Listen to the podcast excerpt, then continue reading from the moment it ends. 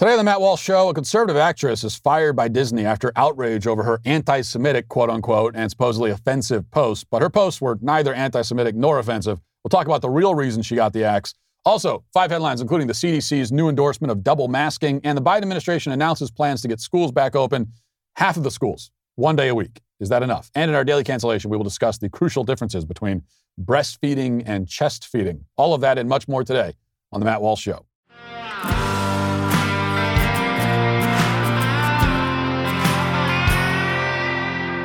Well, we're about to talk about a company that does not share our values as conservatives, um, and there are a lot of those companies out there. Probably companies that you support, um, whether you know it or not. And that's why it's so important, at least, to balance things out by supporting the companies that support us and our values. And uh, and I'll give you one, top of the list: Charity Mobile. One company that fits the description of, uh, of one that supports our values is Charity Mobile, the pro-life phone company. Five percent of your monthly plan price goes to the pro-life, pro-family charity of your choice. New activations and eligible accounts get a free cell phone with free activation and free shipping. Plus, there's no contracts, there's no termination fees, there's no risk with a 30-day guarantee. What all that means is that uh, you might as well, you know, you might as well give it a try. You might as well try it out. There's there's no risk for you. You got nothing to lose, and uh, at the same time, you're also going to get live customer service based right here in the USA. A lot of other perks as well um, that you get with Charity Mobile. You have the ability to block the use of cellular data, picture messages, text messages on any or all of your lines. Especially as a parent, that's something that's going to be really important. And if you're looking to monitor your usage and pay your bill and all that, you want convenience, well, they got a free app for you to do that. And all the while, you are helping to build a culture of life in America while supporting a pro life phone company. You can turn everyday living into effortless giving for the charity of your choice. I am a Charity Mobile user. I can't recommend it enough. It's a great service, great all around. Everything about it, it's just a, it's a win-win for everybody involved. And if you want to check out Charity Mobile, then what I would say is call 1-877-474-3662 or chat with them online at charitymobile.com. You probably know I'm not a fan of Disney or Star Wars uh, and uh, had never seen The Mandalorian or heard the name Gina Carano uh, before yesterday. What I learned about Miss Carano, though, from reading mainstream media headlines and sifting through some of the tweets under the Fire Gina Carano hashtag is that she's a bigot and a psychopath and a transphobe and an anti Semite and a danger to herself and others. I learned that she has now been booted from her role on The Mandalorian and fired by Disney, a cause for celebration, I'm told, after an Instagram post that became sort of the final straw. That post has been reported by media outlets like USA Today and Chicago Sun-Times as straightforwardly anti Semitic. Not even like some people claim it's anti Semitic or some people see it as anti Semitic, but that it is just simply anti Semitic. This Gina Carano person, I mean, she seems like a pretty unsavory character. Anti Semitic posts, transphobic, she's bigoted, all these things. Pretty, pretty bad. Or she would seem that way to anyone stupid enough to still take the popular narrative at face value. The rest of us will want to do a little bit more research into the topic and form our own judgments. It doesn't, it doesn't take much research to discover that the narrative is, once again, completely and utterly bogus. So, what did the now deleted Instagram post that has been dubbed anti Semitic by not only the media, but her former employer actually say? I mean, Lucasfilm sent out a statement declaring that Carano's, quote, social media posts denigrating people based on their cultural and religious, religious beliefs are abhorrent and unacceptable. Abhorrent and unacceptable. Is there any basis for this charge? Well, decide for yourself. The post in question appears to be a screenshot of somebody else's post, which Carano had reposted to her own Instagram. It says, this is what it says Jews were beaten in the streets, not by Nazi soldiers, but by their neighbors, even by children. Because history is edited, most people today don't realize that to get to the point where Nazi soldiers could easily round up thousands of Jews, the government first made their own neighbors hate them simply for being Jews. How is that any different from hating someone for their political views? That's it. That was the post. Anti Semitic? Denigrating people based on their cultural and religious identities? What? It's, it's, it's, the, it's the opposite of that, actually.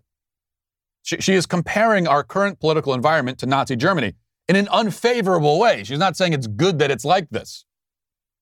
And by the way, if making a Nazi comparison is anti Semitic, then everyone in the country is a raging anti Semite. As everyone knows, Nazi comparisons are the most common rhetorical strategy in any debate. They may be way overused, and they are, and overwrought, and they often are, But there's nothing shocking or offensive or abhorrent about this one single example of a thing that you can find in a billion other places on the internet. And everyone has done it. Jews and non Jews alike. We, we have all been uh, uh, guilty, apparently, at, at, various points of, of making Nazi analogies. In fact, as Nazi analogies go, this, this one gets closer to the truth than most. I mean, she's correct that the lead up to any Holocaust level atrocity always involves the dehumanization of a certain group of people. Now, I would say this has already happened in this country to the unborn. 60 million have been slaughtered because of it. Is it happening to conservatives too? Well, we're not being rounded up and executed, obviously, but her point is simply to show where trends can lead when taken to their most violent extreme. Now, say what you want about that, but if you say that she's denigrating Jews somehow, then, well, you're lying.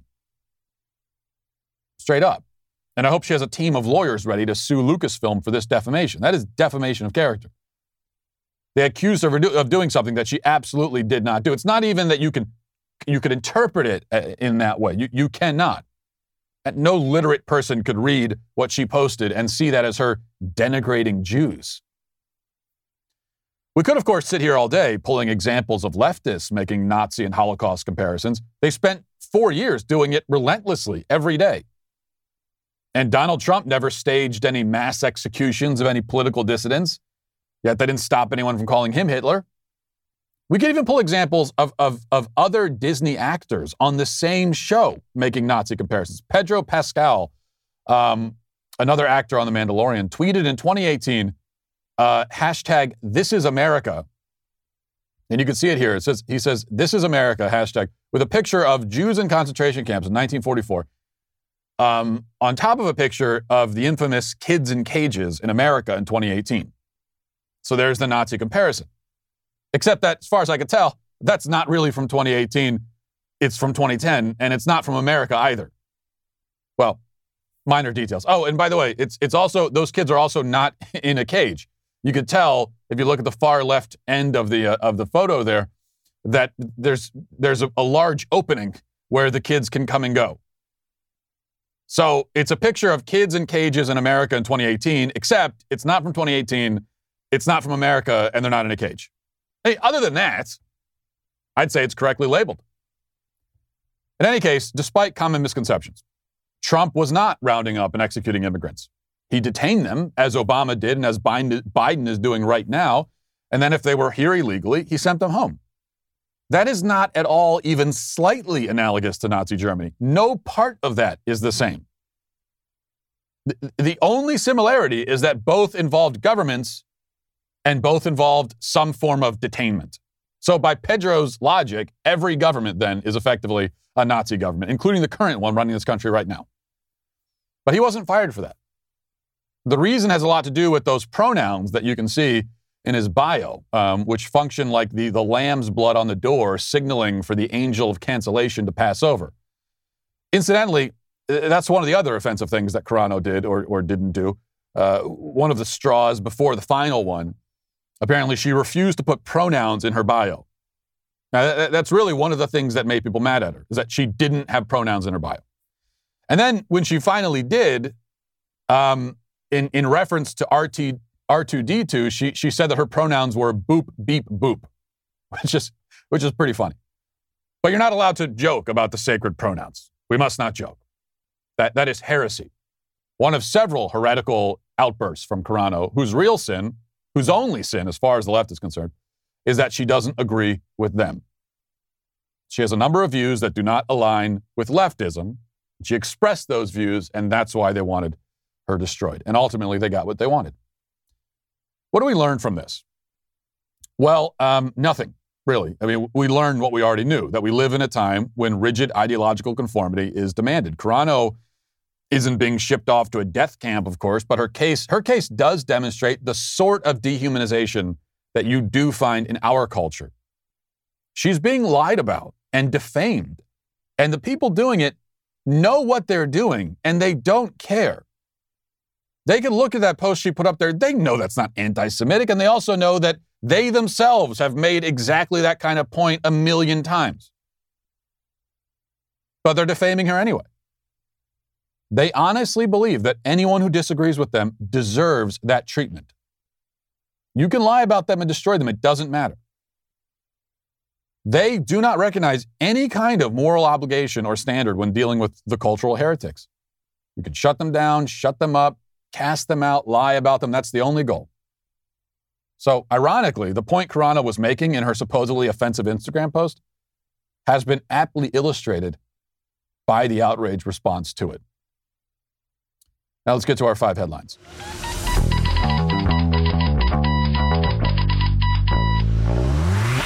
Very excited to announce today a new sponsor on the show, 40 Days for Life. Now, this is a great organization. I've I've worked with them in the past. I've I've been a fan of 40 Days for Life for a very long time, uh, and this is just this is one of those per- perfect fits like a glove. 40 Days for Life for the Matt Walsh Show. Um, look, this, if the state of the culture frustrates you like it frustrates all of us, uh, we now have politicians lobbying for infanticide. All of these things. We have the we have the Democrats in charge, and they're and uh, we know their radical pro-abortion agenda and what's what we can expect over the next four years. Um, but here's the thing: you know where I see real progress is at the grassroots level in 40 Days for Life. We've talked about this on this show. You know, we've got things going on at the national level. It's hard to control those things, especially with uh, especially with Democrats in charge. But there's so much we can do on the local level. There's so much that you can do in your own community at the grassroots level, and that's where 40 Days for Life. That's where they specialize. That's where they've done all of their work. 40 Days for Life went from one peaceful prayer vigil in front of a Planned Parenthood in Texas to now 1,000 cities in 66 countries. 40 days of prayer, fasting, and law abiding vigils have saved 18,000 babies from abortion. They've helped 211 abortion workers leave their jobs, and they have closed 107 abortion facilities, including the Texas location that now serves as the headquarters of 40 Days for Life. I mean, how great is that? They shut down um, an abortion facility, and now it's their headquarters. Be part of the beginning of the end of abortion by joining 1 million volunteers and sign up for your location at 40daysforlife.com. You can also stay updated on the number one pro life podcast, 40 Days for Life. The largest spring campaign ever is happening from February 17th through March 28th. These guys, they know what they're doing. If you're looking for a pro pro life organization to be involved in, then you've got to try 40 Days for Life. Don't wait for Washington to heal our culture. Go to work in your neighborhood at 40daysforlife.com. I told you guys, though, I told you guys about Star Wars. I, I've been saying it for years. I told you Star, Star Wars sucks. We got to move on from Star Wars. How, how often have I said this? And I've been, I hate to be proven, I hate to say I told you so. I, in fact, well, actually, that's not true. I love saying I told you so, and I'll say it again. I told you so. This Star Wars thing. Now, we don't need to debate the, the, the original three movies. I, I think those also are just massively overrated. The acting is not very good. The script leaves a lot to be desired the ideas in the film are not at all original. Um, it's just sort of like a space, a, a, a, you know, a soap opera in space. But um, fine. So, but they were people have nostalgic attachment to them, and I get that. You grew up watching them, and, and, and so you have this attachment. I understand. I respect that. But okay, now we can move, can we just move on? Can we be done with Star Wars? Can we move on from it? Can can society move on? Have we have we have we seen enough of this by now? The last arguably decent Star Wars movie was what, like three decades ago? And everything since then has been terrible. Um, and there's not, it's, it's, there wasn't that much there to begin with, with the story. It, there really was never 40 years worth of story in this uh, thing that George Lucas came up with. Because what you hear from people is that well, the, the Star Wars universe, there's so many stories to tell in the Star Wars universe. Yeah. Well, you know what? There's a lot of stories to tell in the actual universe. I mean, there's a whole universe out there. You could come up with any other kind. You, you want to you want to tell a sci-fi story? Tell a sci-fi story. It doesn't have to be Star Wars. It doesn't have to exist in the Star Wars universe. Make up your own universe. That's what you can do. It's fantasy. It's sci-fi. Tell your own story. It doesn't have to be tangentially connected to Star Wars. That's not really related to the Gina Carano thing, but um, I bring it up anyway. Okay, number one from ABC News. Fit matters when it comes to your mask, protecting you against the virus that caused COVID 19, and layering a well fitted cloth mask over a surgical mask is likely to prove beneficial, according to new findings released Wednesday by the Centers for Disease Control and Prevention. The findings were not expected to lead to new mask recommendations by the CDC, uh, the public health agency mentioned or maintains that everyone age two and older should wear a face covering when outside their home. It also doesn't change the recommendation that primarily medical workers in high risk environments should rely on N95 masks. Um, but either way, now they're now they are recommending, they are telling us that we should wear two masks, or rather, they're endorsing the idea of two masks, not officially recommending it. But that that will come. I, I, I hope by now we can all we all understand how this works. So originally we're told that you don't need to wear two masks, and then maybe you do, and now it's yeah you probably should, but we're not recommending it. And then you know in a week or two it's going to be yeah we're recommended, and then week or two after that it's you're required to. It's not enough to have one; you need to have two. And I, I, my, I will say again, my my primary argument against wearing two masks. It's not that I don't think it doesn't work. Um, it's it's not it's not any health based thing. That's not my argument. I don't even care about that. That's not my point. Um, my argument is that it's absurd. That it's absurd. It's it looks stupid. It's undignified. And that's my that's my entire argument. I think that's what our argument should be. I already see some people making the mistake of, well, let's uh, no, according to the science, it, it, it's not it's not any better. Um, that's not really. If you don't want to wear two masks, is that actually your reason? That you just don't think it's effective, or is it that it's really stupid and it looks dumb and you don't feel like doing it? Because I think that that is probably your argument like it's mine, and that's good enough. That should be good enough. Because when you make the argument based on how effective it is, then they could just bring in all their experts and say, nope, you're wrong, it's effective. And since you have structured your argument that way, well, now I guess you got to wear the two masks. So better to just be honest about it. And I'll say right now, I don't, looking at their numbers, they say uh, whatever, it's 80, 90%, whatever they say, I don't care. I'm not doing it because I don't want to do it and it looks stupid. And that is 100% my reason. And that is good enough. Meanwhile, the CDC uh, also released a masking PSA. Well, um, this is to make the masks look cool and trendy and, and, to get all get everyone to wear them. So let's let's play that now. This, this is a CDC PSA on masking. Here it is. Oh, it's on. Release the meteor. Okay, so we got we got all of our favorite cinematic characters. He's looking at you, kid. And they've all got masks over their faces. And the CDC saying, if we want to get back to doing what we love to do, we got to wear the masks and slow the spread. There's Harry Potter. There's Wonder Woman in the mask. Mask up America, it says. But none of them were wearing two masks, though. So we got. I guess we got to update that PSA with the uh, with the two masks. Yeah, I'm just not doing it. It's as simple as that. Not wearing not wearing the two masks. It's completely ridiculous. It looks stupid, and um, and also it's I, I would imagine it's very uncomfortable. And I like to be able to breathe. I don't care if they say, well, technically you could still breathe with two masks and it's not restricting your airflow that much. Yeah, it it it feels uncomfortable. It feels like I can't breathe, and that's good enough for me.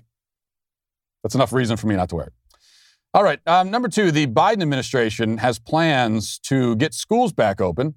Uh, they've got they got a plan in place, and under their plan, here's what their plan is to get schools back open. Okay, in a hundred days, they want to have half of the schools open in America for one day a week.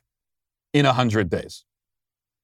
And Jen Psaki was asked about this uh, at the White House press conference yesterday, and here's what she had to say. If I could just follow up with you on comments you made yesterday about school reopenings. You said the goal was for more than 50% of schools to have some teaching in person at least one day a week. You said you hoped it would be higher. But why is the administration setting the bar at one day a week? Why not go higher? Well, certainly we are not uh, planning to uh, celebrate at 100 days if we reach that goal. Uh, that is our own effort to make our own, set our own markings, bold and, and set an bold and ambitious agenda for how we're going to measure ourselves and progress. But uh, we certainly hope to build from that, even at 100 days. And from there, our objective, the president's objectives, is for all schools to reopen, to stay open, uh, to be open five days a week, for kids to be learning. That's what our focus is on. This is simply a goal for 100 days. So, Ken, a lot of schools are already doing that. And for working parents, one day a week doesn't help a whole lot. That's again the bar of where we'd like the majority of schools across the country to be, which they're not at this point in time. And we want to build from there. And it really depends. It, it differs from school district to school district. Part of the reason that there is funding in the American uh, Rescue Plan is to ensure that school districts that don't have the funding they need to ensure they are equipped to reopen, to meet that bar and exceed it, uh, are able to do exactly that. Okay, so 100 days, half schools, half the schools open for for uh, for one day a week, and that's. And, but she says that's just the beginning. We'll, we'll start there. Okay, so if it takes 100 days to get half the schools open for one day a week, how long until all of the schools open are open for five days a week? I mean, do the math on that. We, we've got several years to go. It would seem. And there's no there's there's no reason to take there's no reason for this whatsoever. This is pure cowardice on the part of the Biden administration, they, they know, I mean, everybody knows now that there's no reason for the schools to have ever been closed to begin with. The schools that are, oh, there are some schools that are open right now and they're not having massive outbreaks. So we've got all the reason in the world to just open the schools up. You don't need to, you don't need to taper it. You don't need to, you don't need any complicated plan to do it gradually. Just open up the schools. How do you open them? Open them. Open up the doors and say, hey, kids, come to school and say to the teachers, hey, come to your jobs. And if you're not going to do that, we'll fire you. No big loss. We'll find somebody else to do the job. You know, the thing is, there's a lot of people have lost their jobs, uh, as we know, over the last year. So if, if, if there are people who have jobs and are getting paid and are unwilling to do what they're getting paid to do, fantastic. Get rid of them. And there's going to be a whole bunch of people out there who would be more than willing to do that job and can step in. All right, number three from IFL Science. I'm not going to tell you what IFL stands for. You can look it up, kids. Well, don't look it up, kids, but uh, uh, IFLScience.com says a study looking at the language people use when they're going through breakups has found that markers of an impending breakup can be seen three months before the breakup occurs. Researchers from the University of Texas at Austin looked at uh, over a million posts from 6,803 Reddit users wonder how much money they got. How much funding did they get for this study? The users were specifically chosen because they had posted on the subreddit breakups. Hmm. Okay. Uh, well, hmm. How, how, do you know? Uh, so the, these researchers were, were trying to find out, you know, people posting on the subreddit breakups. Like, how can you tell that they're about to break up? I don't know. Maybe it's because they're posting on a subreddit called breakups. It's because they're posting and saying that they want to break up. Uh, but the article considers no, well, it says no. Before you think it, the indication that a breakup was coming was not them posting in this particular forum, but the fact that they had pa- posted there as well as uh, on many other areas of Reddit gave researchers the opportunity to see how their breakups affected their use of language. Oh, okay. Still stupid, but okay. The team who published their results in the Proceedings of the National Academy of Sciences looked at posts before, during, and after the breakups across two years of posts. They found that language markers indicating a breakup began three months beforehand. Okay, so what are the, this is what actually matters. What, how do you know if you're about to deal with a breakup? Um, what are the language markers you can look for? And it says, signs included an increase in I words, we words, and cognitive processing words, uh, whatever that means, and drops in analytic thinking, indicating more personal and informal language. So you say I and we a lot, and you don't you, you, you, don't engage in a lot of great analytic thinking. That's a, that's a sign that there's a breakup coming. Of course, that applies to like 95% of the country. So, uh, for instance, in the example below the study, the, the words in bold show signs of cognitive processing as well as the abundance of I words. So here's an example of uh, something someone says which shows they're about to break up. I'm undecided whether or not to share my story. I need some help because I feel lost, but my story is long and not sure whether it's worth sharing. So that's an example a lot of cognitive processing, a lot of I words, and that's how you know the breakup is coming. I think this is all quite silly. I'll tell you the written clue that your, your, your relationship is in trouble. You don't need to get into cognitive processing and I and me words and everything. That's, that's not it. Here's how you know. If you're, and I think most people understand this, but in case you don't, if you're getting text messages from your significant other that feature periods, the period, we all know, is a signal especially if it's a if it's a one word or even one sentence text message with a period, then you know you're in trouble. You know the breakup is coming. I think we all we all understand that now. That's uh, the period is passive aggressive, and I, I don't like this. I'm a fan of punctuation, but this is what's happened now. That even me now, when I send a text message to somebody and it's one word or one sentence, I don't use the period anymore. I used to do that until I was informed that when th- th- when you do that, it is it is always interpreted as the other person thinks you're angry. So that's how you know. Um, so yes, if your girlfriend sent you a text message with a period, it means that she's going to break up with you. That's what that's what it means. Here's a fun celebrity tweet. Um, the rapper Common quotes Ayanna Pressley, and it says, "Poverty is not naturally occurring; it's a policy choice." Poverty is not naturally occurring; it is a policy choice. And I just wanted to put that up for, there for you because uh, a lot of people retweeting that, big reaction to that. A lot of people on the left. This is this is the kind of rhetoric they like. And this is the this is the level of thought that you get from the left now, from the new stars of the left in the Democrat Party.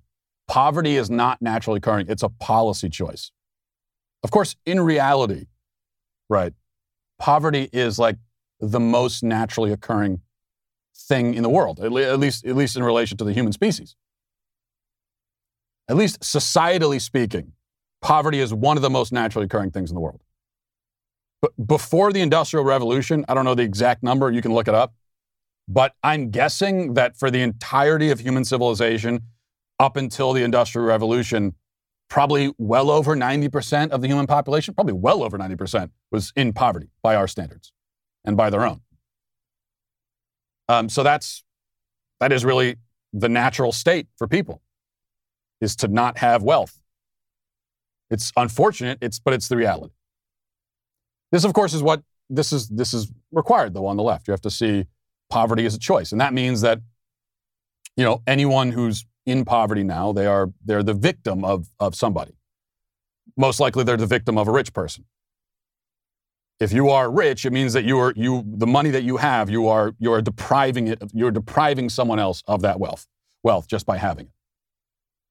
Of course, total nonsense. It's a it's a it's a nice slogan. You can put it on a bumper sticker, but it is disturbing to think that our lawmakers are actually that stupid.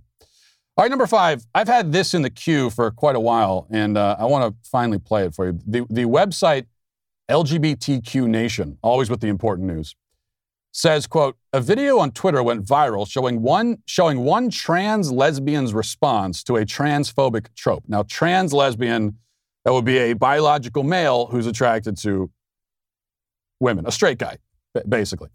Um, Twitter user Eva uploaded a, a, video that visually and beautifully took on the hateful notion that transgender people are just playing dress up. So, okay. So, this is a video that's supposed to destroy anti trans talking points from a trans lesbian, otherwise known again as a male attracted to females. Is a bombshell video, destroys all of uh, the, the anti trans talking points. And uh, here it is right here. Let's watch. So as a trans woman, I've gotten a lot of strange comments over the years about my body and appearance, and one that always sticks out to me is, you know, wearing a dress doesn't make you a woman, and like, wearing a what? I, I'm sorry, wearing what? Did you say like a dress? A dress, like like this, or maybe uh, more like this? Sorry, I just I don't really wear. Okay, well this one's kind of cute. Or how about this? Okay. So that's it. Debunked. Debunked. If you thought that um, men have penises and women have vaginas, it, you've, you've just been debunked. It's, it's over. That's, that's science right there. Now, if you're listening on audio, what, what, what was happening there is the, uh, the trans individual was changing outfits. And uh, sometimes he was wearing a dress, other times he was wearing more uh, you know, outfits that are more masculine. And this is supposed to prove something? I don't, I don't know what exactly. Now, th- this is maybe something that people on the LGBT left don't understand. We, we, we know, I, I understand that anyone can wear any outfit. I, I totally get that. But the whole point is that putting on a certain outfit doesn't actually change your biology. That's the point.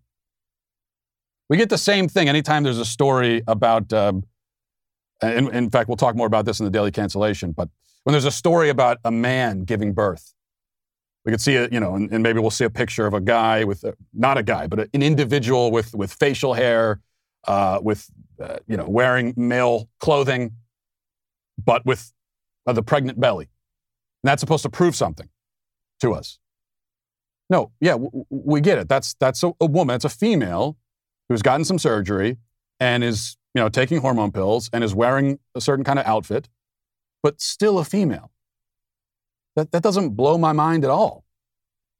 I'm perfectly aware that anyone can wear any outfit. In fact, that's, that's my point that you can wear whatever outfit you want. Just because you're a guy doesn't mean that you have to wear outfits that we culturally associate with men. But the point is, if you do put on a different outfit, if you put on an outfit we, we associate with women, it doesn't make you a woman. So once again, we are the ones saying that men, you know, men are free to wear whatever the hell they want to wear. But you're still going to be a man while you do it. All right, now let's move to our newest beloved segment, reading the YouTube comments, where we read the YouTube comments. Um, first, this is from John Reed yesterday on the show. He says, and a lot of comments like this, I have to admit, uh, but John Reed says, Matt, that cardigan has to go. I did wear a cardigan on the show yesterday and, and got very bad reviews. And here's, here's the thing I blame my wife for it. Now, I, I make no apologies for the cardigan. I think I look great. And I, now I'm going to wear the cardigan more often just to spite all of you and your cardigan shaming. But I really blame my wife because I, I was talking to my wife later that night and I said, you know, I wore the cardigan today and people seem, and people were making fun of it. They just seem not to like it. And she said to me, you wore that? Yeah. What? And then she explained to me that it looks terrible. Why? That's see, that's it's your job to make sure that I don't look terrible when I leave the house. As a woman, as the wife, that's your job. So if I leave the house looking awful, really this falls on you. So blame my wife for that. And John Reed, you're banned from listening to the show. Heather Hyde says, just want to say I love your wife. Perhaps you used to think you were your own man, but it's about time you realize you are her husband. Love and light from New Orleans. That's, that is part of marriage, though, isn't it? That's something that probably people don't understand in modern culture. But uh, when, you be, when you get married, you are not totally your own anymore. That's part of marriage. It's part of the, the miracle of that sacrament of marriage. When you say "I do," you are you are coming together. You're being bonded as one in a real, in a, in a very real and spiritual sense.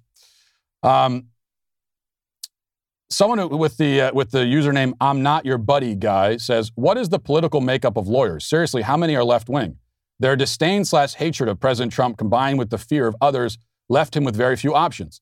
My only question is does it have to be lawyers? Clearly, this isn't a, a, judicial proceeding with no real judge presiding and it's all for show. So why not have you go up there and defend President Trump? Well, I don't think I'm the guy to do it, but your question about, you know, because the, the lawyers for Trump are doing a terrible job. I think we all agree on that, uh, particularly the one lawyer, at least, Bruce Castor. Does he have, does have to be a lawyer at all? Could it just be anybody that gets up that he hires? I, I would assume, yeah, it could be anybody. Um, but but even so, the problem again is that Trump's one of his great weaknesses, like I said yesterday, one of his great weaknesses uh, is is in personnel, in his hiring decisions. We saw this going all the way back to the campaign, through the administration, and even now. So whether he's hiring lawyers or not, he does not appear to be the best judge of talent. So I think that would be the case no matter who he was hiring. And one of the reasons for that is that for Trump, the, the number one thing he's looking for is undying, unyielding loyalty to him. Which, yes, of course, you, you want people you hire to be loyal to you, but that shouldn't be the only thing you're looking for. But for Trump, it appears that's really it. He just wants someone who's loyal to him and says nice things about him. Um, but there are a lot of people who are who are talented and could do a great job, yet they have minds of their own. So they may not line up with you 100% on everything. Yet for Trump, that's disqualifying. And so he rules out a lot of what would otherwise be talented people. Um, this is from Laura Brooks, refer, Brooks, referring to the story we led the show with yesterday. Officer Sicknick was reported to have been killed by a blow to the head during the riot, but no evidence been, has been given that such a blow was ever delivered. No evidence has been found that he was killed by any action taken by any person in the crowd in D.C. At least if there is evidence of that, they're not telling us. Laura says, as an EMT, I can guarantee that if somebody has trauma to cause death, it would be obvious without an autopsy. Yeah, that's that's that's again what I would assume that if someone the original story we were told about Sicknick is that he was beat to death by by someone in the crowd or multiple people in the crowd. And you would think, even though I'm not a doctor, I would assume that if somebody was bludgeoned to death, um, you'd be able to tell. It would be pretty obvious during the medical examination and the autopsy, if not before that, as you point out.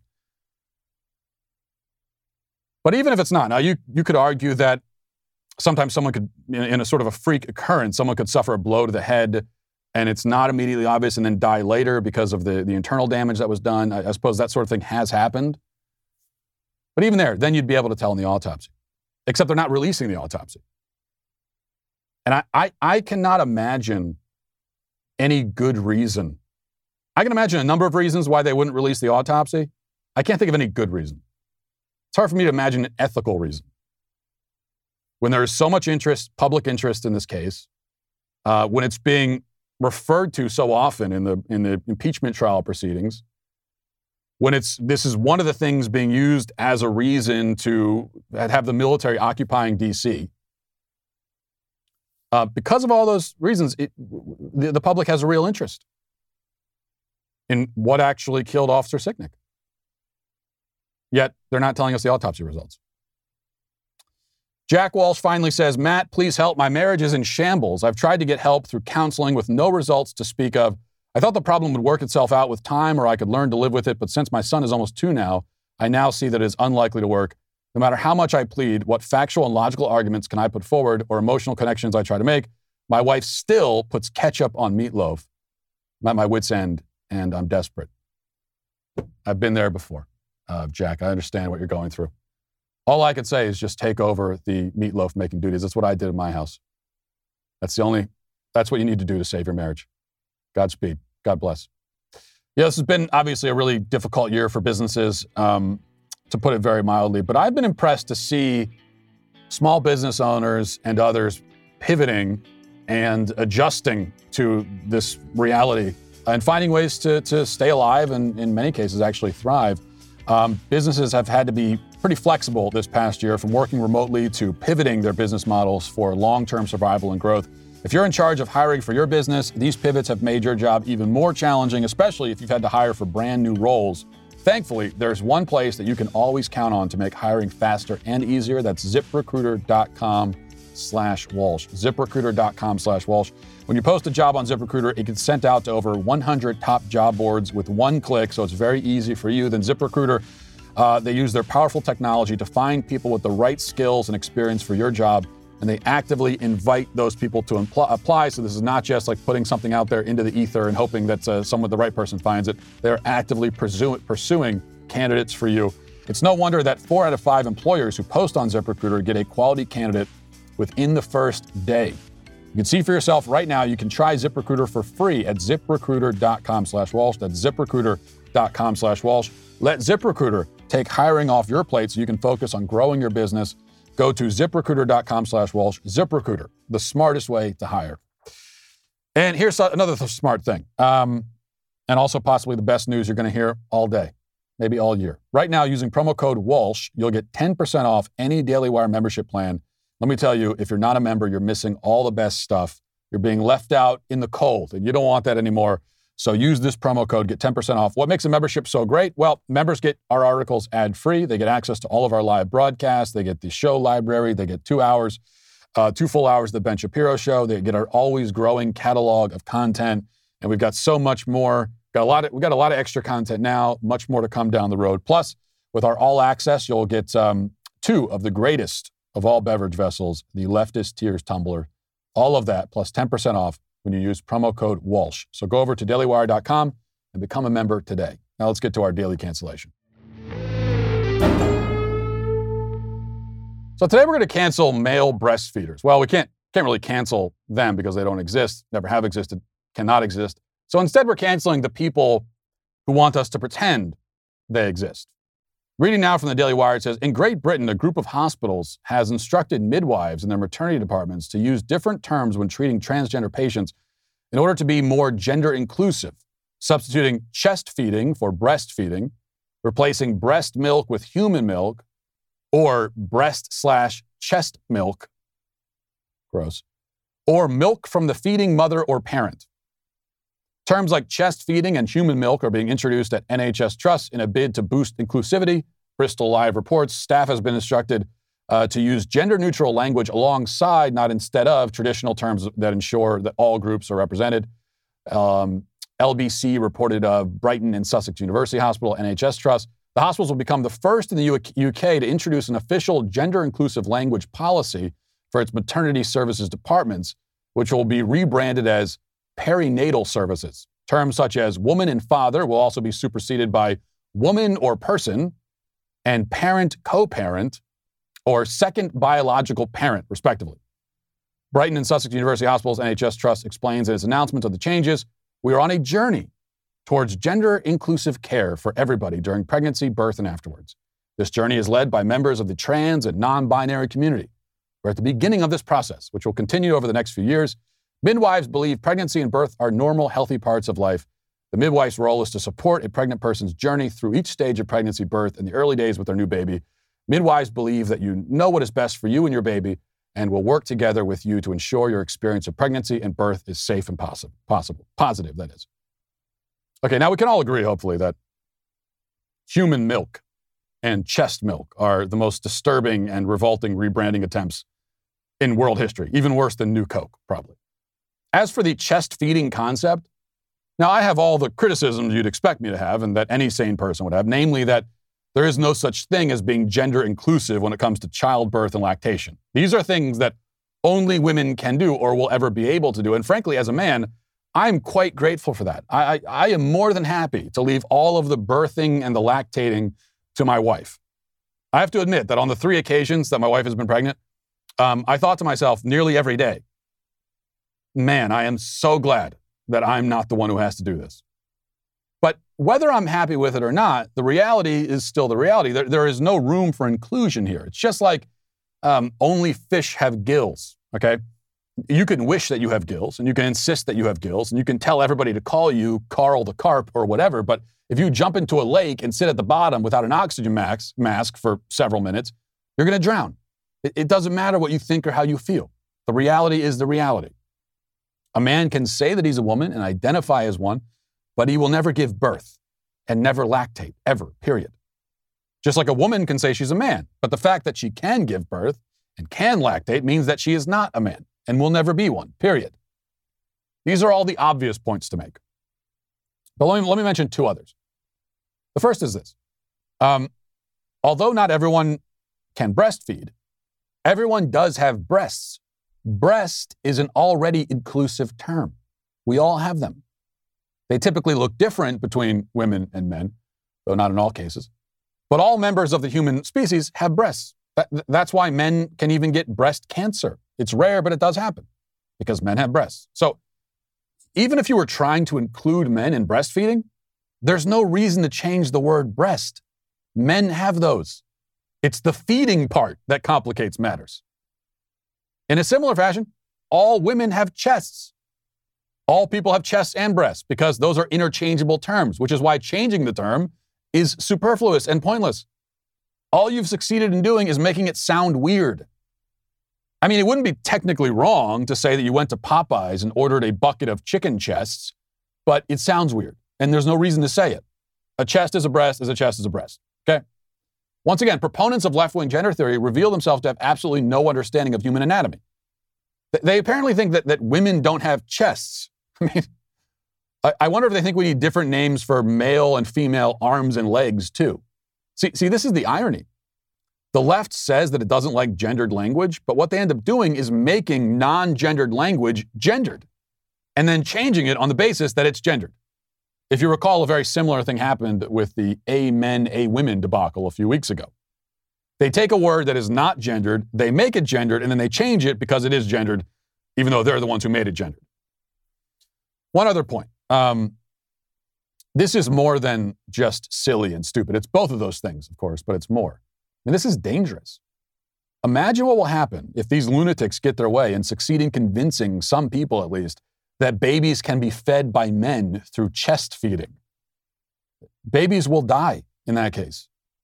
Because again, no matter what the left's ideology says, no matter what they might want, the simple reality is that babies need milk from women or else a direct substitute of milk from women in the form of formula.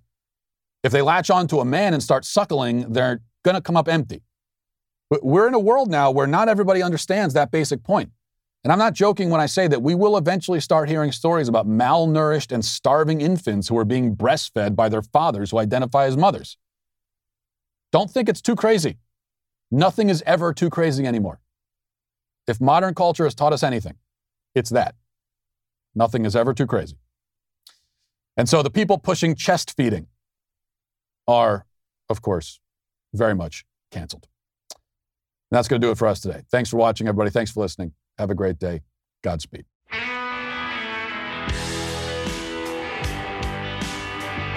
Well, if you enjoyed this episode, don't forget to subscribe. And if you want to help spread the word, please give us a five star review. Also, tell your friends to subscribe as well. We're available on Apple Podcasts, Spotify, wherever you listen to podcasts. We're there. Also, be sure to check out the other Daily Wire podcasts, including The Ben Shapiro Show, Michael Knowles Show, The Andrew Klavan Show.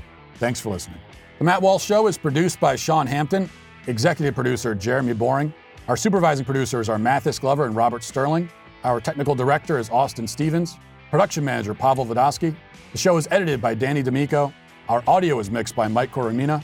Hair and makeup is done by Nika Geneva. And our production coordinator is McKenna Waters. The Matt Walsh Show is a Daily Wire production. Copyright Daily Wire 2021. House Democrats undermine the case for impeachment. The 1619 Project New York Times journalist doxes a conservative journalist. And France tells America to stop exporting wokeness. Check it out on The Michael Knowles Show.